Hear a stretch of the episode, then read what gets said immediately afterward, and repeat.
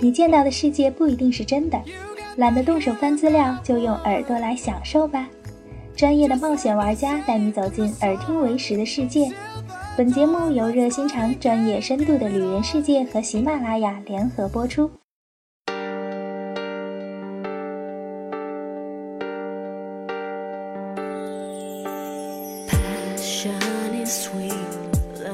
旅人世界，耳听为实。大家好，我是安雅。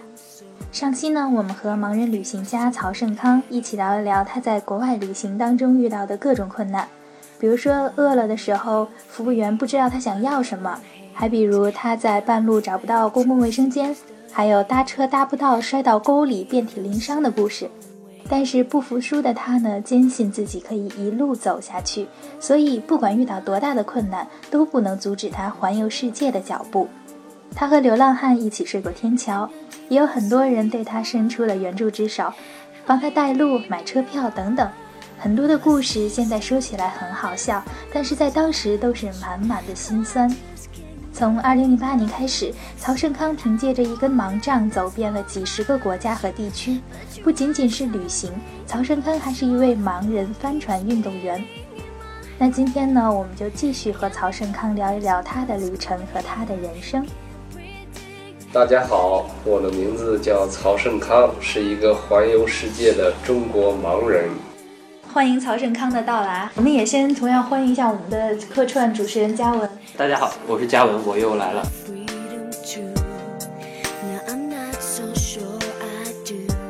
上期呢，我们讲了很多困难，那今天我们就先聊点你在旅途当中开心的事情吧。漂流的时候好像是非常的开心，漂流玩的非常刺激，互相洒水啊什么的。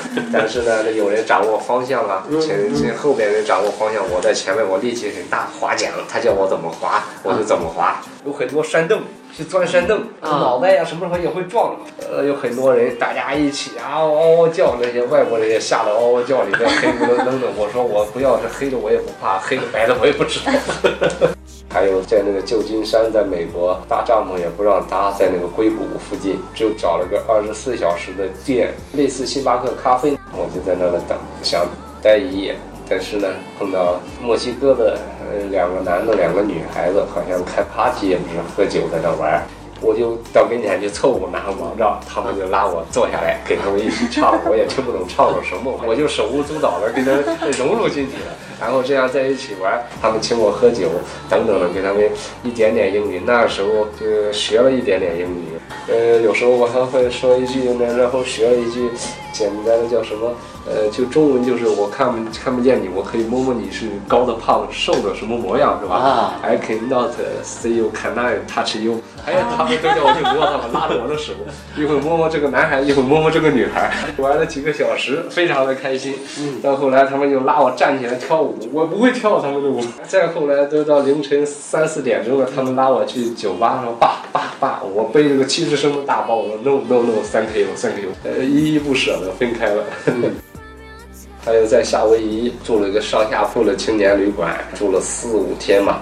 都是一些年轻的背包客嘛，在那里住。一楼有一个大的厅，有时候我会帮他们揉一下脖子。他们有时候带我去玩，呃，一起去酒吧，晚上都在那里喝咖啡呀，喝啤酒啊，请我喝，在一起玩，简单的交流。有时候他们说什么，我说呃，small English 一点点，呃，也就都笑了。很多人走的时候还会跟我拥抱，跟我合影啊。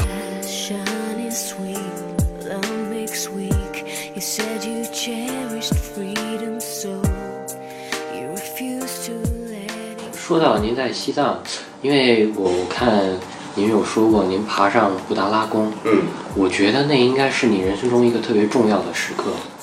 呃，是的，那一次有有有身边的人给我好多鼓励，但是跌跌绊绊，差这个摔的包括摔倒过，好像也爬爬倒过，他们一伸手就给我拉起来了。他们说你一个盲人，你肯定有很大的勇气，能克服很多困难。既然那么多人给我鼓励，我让世界，让这些建筑物都去看见我。他们看不见，他们告诉我蓝天白云，我就抬起头来，我就他们哎，对，我就我就我就往上那种姿势吧，然后就好像长出了一口气，就喜欢上了旅行。接下来的几年，国内的二十九个省自治区都有我的踪迹。比如说像我嘛，我们出去玩，我们会说，我我我看到了这个风景，然后我要体验一次歌剧，我要吃一顿大餐，然后我要我要看什么什么东西。但是，您是通过一种什么方式去感受这个陌生的城市，去感受这一片没有到过的地方？对，呃，他们会跟我说，旁边有很多人在磕长头会转经，然后呢，那有转经筒啊，嗯然后我去摸他们的一些悄悄的像念经一样，是吧？嗯能有那种声音，嗯我觉得很虔诚。再要说呢，他们说蓝天白云，我有时候会说，这蓝天白云是什么样的，在脑子里面勾画出一种图画，他是不是看到了我，在拥抱我，在等着我，去幻想，去想象，然后会觉得，既然这这这么美好的东西，我觉得人在这个大自然面前是那样的渺小，我有什么样的理由？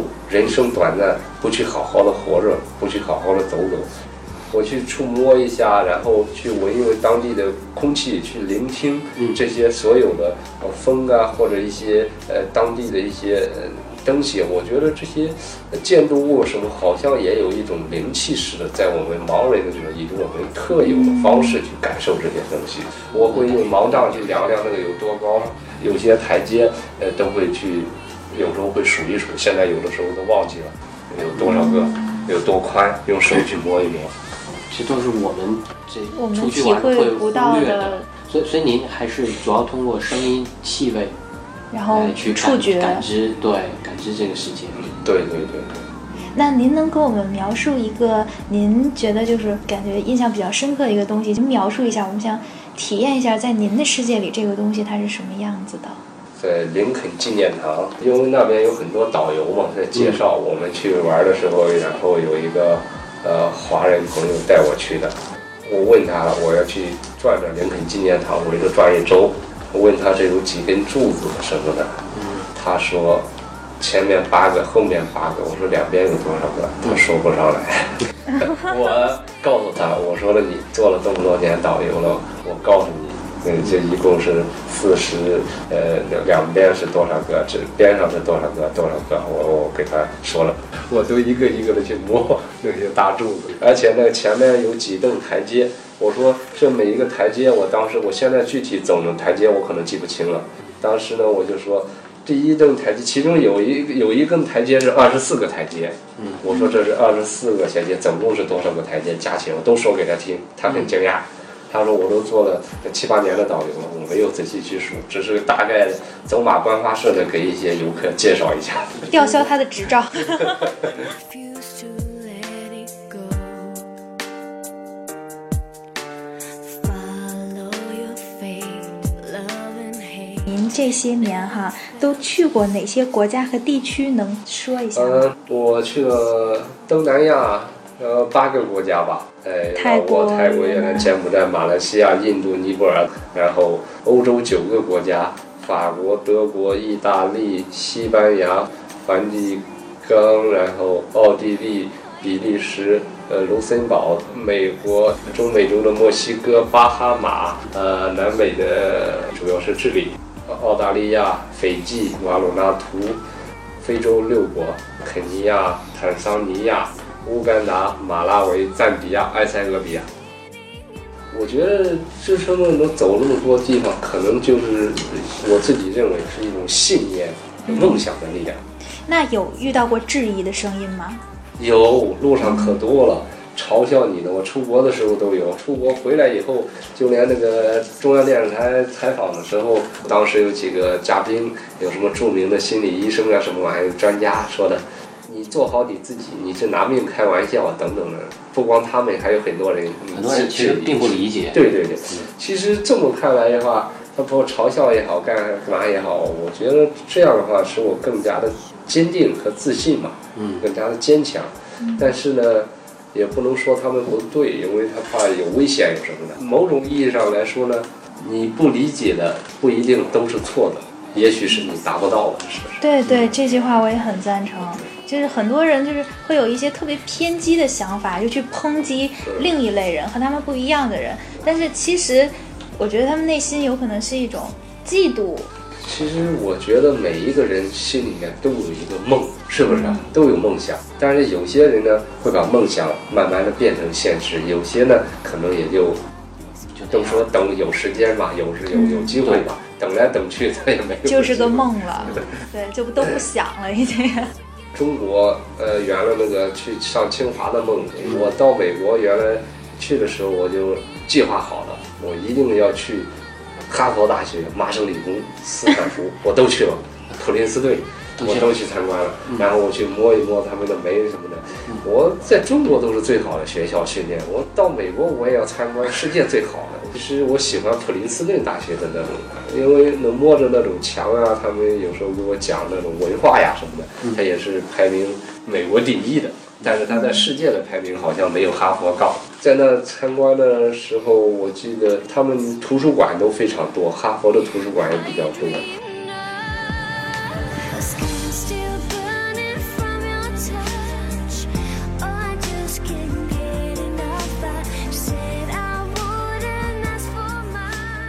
知道国内有没有那种呃专门为盲人写的攻略？如果没有的话，您是通过什么来判断我下一个目的地要去哪儿呢？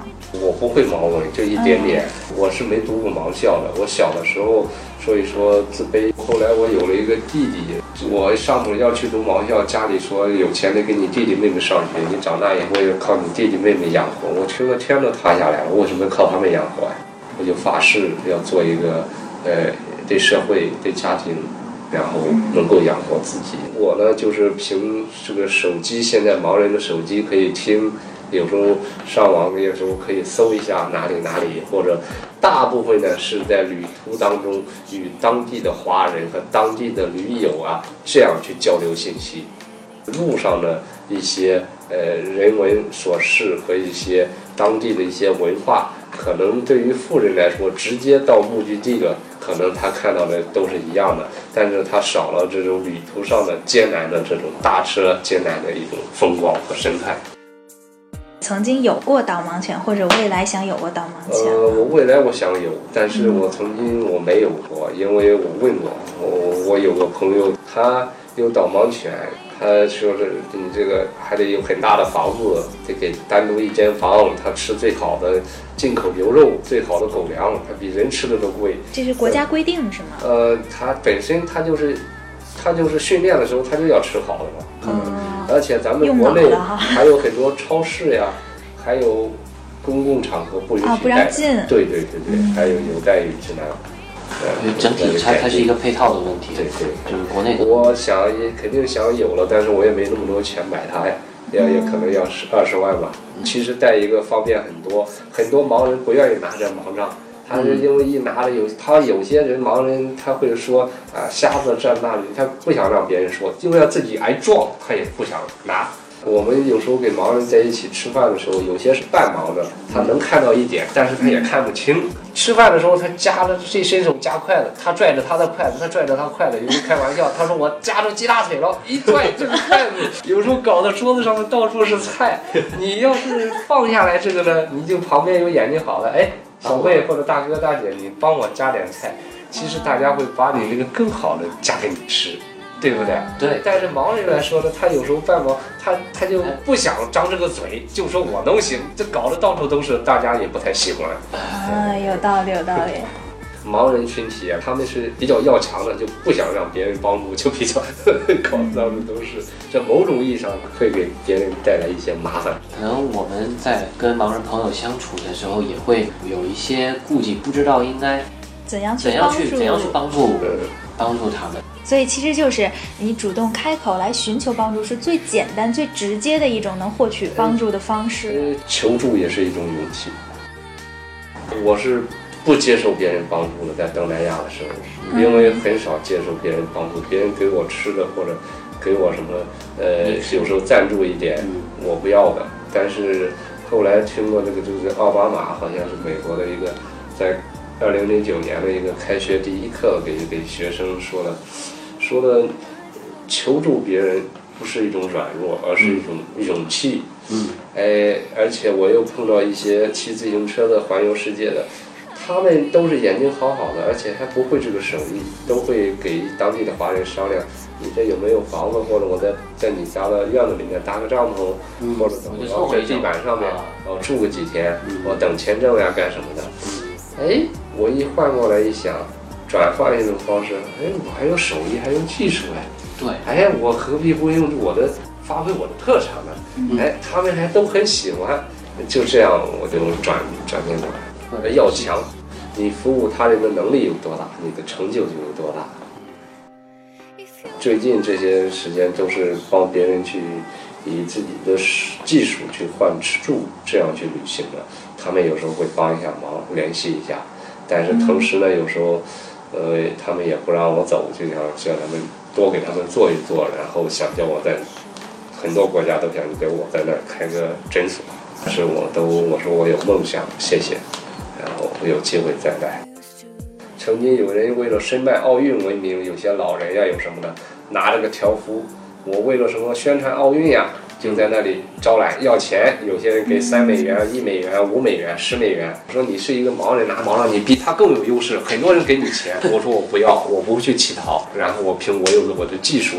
呃，我同时也想说一下，有些人没有资本的，年轻人大部分有很多穷游的，是吧？去辞了工作。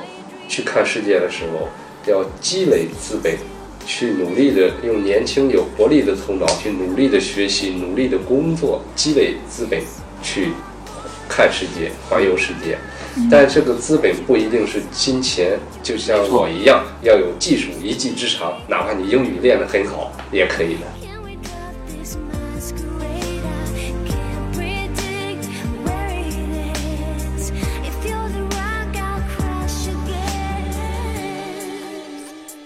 八年开始的旅行，然后一二年出国的，这么长时间旅行能给你带来的一种身体和心理上的变化是怎样的呢？就和之前不一样的感受。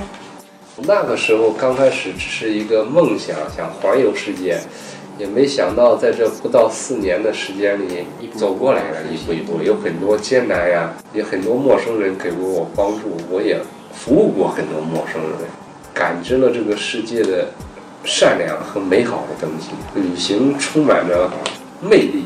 原来呢，我就想去转转，但是呢，我还会去其他的国家，包括以前去过的地方，还今后还会去。我会改变一下一些思路。现在什么事情可能不像以前会有些较真儿了，看开了，没有什么大不了。今年开始会攀登雪山，还会用帆船去训练。我还有一个梦想，一直说要去用帆船去环游世界，走海上。有希望跟我们一起完成这个事儿的朋友对，可以直接来联系我们，娟娟小溪会成这个梦想的大。您您跟我们说说是什么样一个机遇让您后来去练了田径啊？我是打工边打工边训练。我来北京的梦想就是想参加残疾人运动会。零一年来北京，正好那一年七月十三号申办奥运成功。嗯，我也有幸怎么巧合了，在王府井那块儿参加了那一夜的游行，而且还去拿着国旗，这么多人去拥抱。后来干了几打了几年工以后，我是想练什么项目，自己也没有一个什么这那的，觉得底子不错，通过幺幺四。就这样查电话说北京那个时候叫北京体育学院，不叫北京体育大学。联系了他们校方的一些办公室的领导，和田径教研室的，他说，呃，我们这没有带过盲人，但是你这怎么过来？有没有教练愿意带你？他两说着，嗯在我再三坚持下去了一趟，嗯，见了个面，在田径教研室意外碰到原全国跳远队的全国冠军，那个许斌，他也带跳远，也带短跑。他看我很诚恳，他就说：“我可以带你，但是我还做不了主，因为没带过盲人，可能会有些障碍，会有些这还得给校方领导商量一下，就要留个电话。过了三天以后打了电话，叫我去试试。我说我对这个中医这方面的调理可以帮你队员啊，免费的调理。嗯，但是我没有什么钱交训练费。他说，呃，那可以，这样一试就试了三年，一直在对对，经常受伤，因为看不见嘛，经常会崴脚啊、拉伤啊等等。呃，走路的时候，呃，公交牌有时候刮破衣服呀，赶时间，呃，有时候膝盖啊、鼻子要刮出血，撞了。走在体育大学的校园里面，旁边都是一些呃健将或者一些、呃一些学生一级的什么的这些运动员呀、我觉得很自豪，有一种，嗯呃包括在清华从小有个梦，想上北大清华，也以这种方式圆了清华梦。最好成绩我好像训练时的成绩还达到过十一秒三的一百米。Are you dreaming of the skin still burning from your touch? Oh, I just can't 那最后来跟我们说一说你对旅途当中遇到的一些不文明的现象的一些看法。我觉得在旅途当中有很多不文明的行为，不可能药到病除，但是每个人从自己做起。虽然我是一个盲人，不管到哪里，矿泉水瓶子还有纸巾啊，我不会乱扔，我会放在包里面找个袋子。即使碰到这个外国人，我的意思就脏东西要扔掉，不会说垃圾桶，他也会帮你扔的，总比你乱扔要好。咱们要爱护这个环境。对，嗯，这句话说的太好，此处应该有掌声。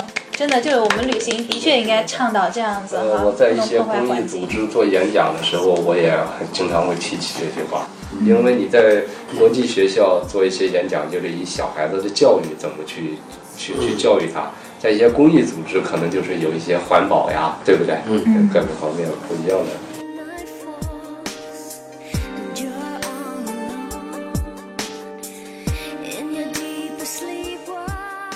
十分感谢曹胜康这几期接受我们旅人世界电台的采访，给我们展示了不同的一个世界。我想，很多人在听完我们的节目的时候，可能都有一种感受：我身边站了一个盲人，我有可能知道了用另外一种方式去帮助他。